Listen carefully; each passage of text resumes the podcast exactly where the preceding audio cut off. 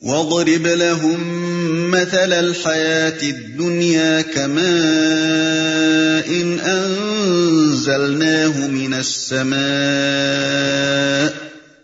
كَمَاءٍ أَنزَلْنَاهُ مِنَ السَّمَاءِ فَاخْتَلَطَ بِهِ نَبَاتُ الْأَرْضِ فَأَصْبَحَ هَشِيمًا تَذْرُوهُ الرِّيَاحُ وَكَانَ اللَّهُ عَلَى كُلِّ شَيْءٍ مُقْتَدِرًا.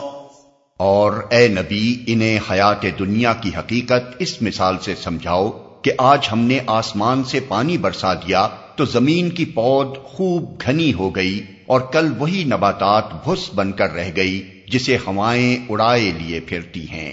اللہ ہر چیز پر قدرت رکھتا ہے۔ یعنی وہ زندگی بھی بخشتا ہے اور موت بھی۔ وہ عروج بھی عطا کرتا ہے اور زوال بھی۔ اس کے حکم سے بہار آتی ہے تو خزاں بھی آ جاتی ہے۔ اگر آج تمہیں عیش اور خوشحالی میسر ہے، تو اس غرے میں نہ رہو کہ یہ حالت لازوال ہے۔ جس خدا کے حکم سے یہ کچھ تمہیں ملا ہے، اسی کے حکم سے سب کچھ تم سے چھن بھی سکتا ہے۔ المال والبنون زینة الحياة الدنيا والباقيات الصالحات خير عند ربك ثوابا وخير املا یہ مال اور یہ اولاد محض دنیاوی زندگی کی ایک ہنگامی آرائش ہے۔ اصل میں تو باقی رہ جانے والی نیکیاں ہی تیرے رب کے نزدیک نتیجے کے لحاظ سے بہتر ہیں اور انہی سے اچھی امیدیں وابستہ کی جا سکتی ہیں۔ وَيَوْمَ نُسَيِّرُ الْجِبَالَ وَتَرَى الْأَرْضَ بَارِزَةً وَحَشَرْنَاهُمْ فَلَمْ نُغَادِرْ مِنْهُمْ أَحَدًا وَعُرِضُوا عَلَى رَبِّكَ صَفًّا لَقَدْ جِئْتُمُونَا كَمَا خَلَقْنَاكُمْ أَوَّلَ مَرَّةٍ بَلْ زَعَمْتُمْ أَن لَّن نَّجْعَلَ لَكُم مَّوْعِدًا فکر اس دن کی ہونی چاہیے جبکہ ہم پہاڑوں کو چلائیں گے اور تم زمین کو بالکل برہنا پاؤ گے اور ہم تمام انسانوں کو اس طرح گھیر کر جمع کریں گے کہ اگلوں پچھلوں میں سے ایک بھی نہ چھوٹے گا اور سب کے سب تمہارے رب کے حضور صف در صف پیش کیے جائیں گے۔ لو، دیکھ لو، آ گئے نا تم ہمارے پاس؟ اسی طرح جیسا ہم نے تم کو پہلی بار پیدا کیا تھا۔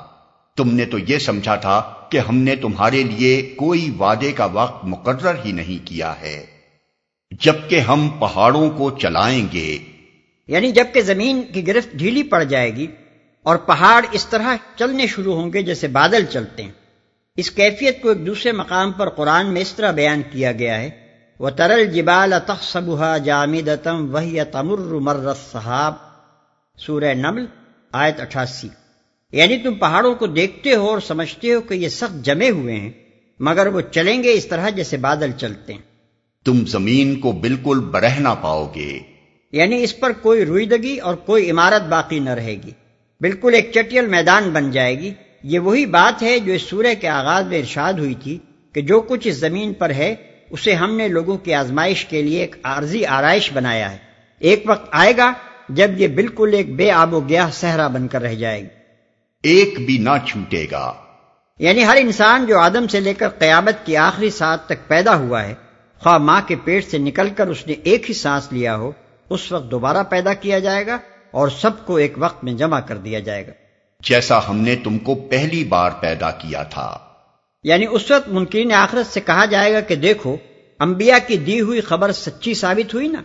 وہ تمہیں بتاتے تھے کہ جس طرح اللہ نے تمہیں پہلی بار پیدا کیا ہے اسی طرح دوبارہ پیدا کرے گا۔ مگر تم اسے ماننے سے انکار کرتے تھے۔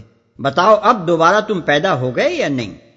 ووضع الكتاب فترى المجرمين مشفقين مما فيه ويقولون يا ويلتنا ويقولون يا ويلتنا ما لهذا الكتاب لا يغادر صغيرة ولا كبيرة إلا أحصاها ووجدوا ما عملوا حاضرا ولا يظلم ربك أحدا اور نامہ اعمال سامنے رکھ دیا جائے گا۔ اس وقت تم دیکھو گے کہ مجرم لوگ اپنی کتاب زندگی کے اندراجات سے ڈر رہے ہوں گے اور کہہ رہے ہوں گے کہ ہائے ہماری کم بختی، یہ کیسی کتاب ہے کہ ہماری کوئی چھوٹی بڑی حرکت ایسی نہیں رہی جو اس میں درج نہ ہو گئی ہو۔ جو جو کچھ انہوں نے کیا تھا، وہ سب اپنے سامنے حاضر پائیں گے اور تیرا رب کسی پر ذرا ظلم نہ کرے گا۔ یعنی ایسا ہرگز نہ ہوگا کہ کسی نے کوئی جرم نہ کیا ہو۔ اور وہ خامخواہ اس کے نام اعمال میں لکھ دیا جائے۔ اور نہ یہی ہوگا کہ آدمی کو اس کے جرم سے بڑھ کر سزا دی جائے یا بے گناہ پکڑ کر سزا دے ڈالی جائے۔